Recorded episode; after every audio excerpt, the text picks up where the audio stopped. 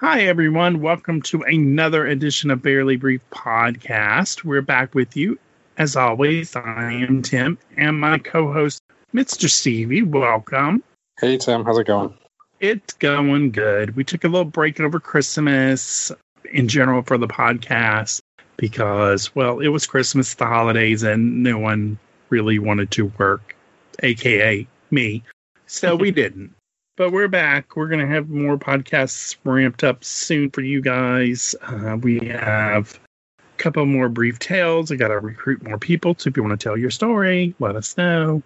And then this and great feedback from the Bong Show and, well, great feedback in general. And we're glad you listen because we love you. So, and all underwear lovers out there, we love you. Our topic is going to be, of course, this is a show for the bigger guy, whether you're beefy, tall, whatever.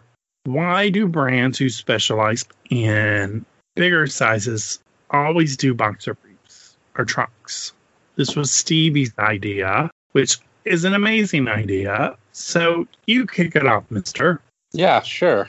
It's it's an observation, and, and by no means, you know, one hundred percent true everywhere, but definitely seems that when brands are trying to be inclusive, and I do appreciate seeing a lot more brands trying to be inclusive,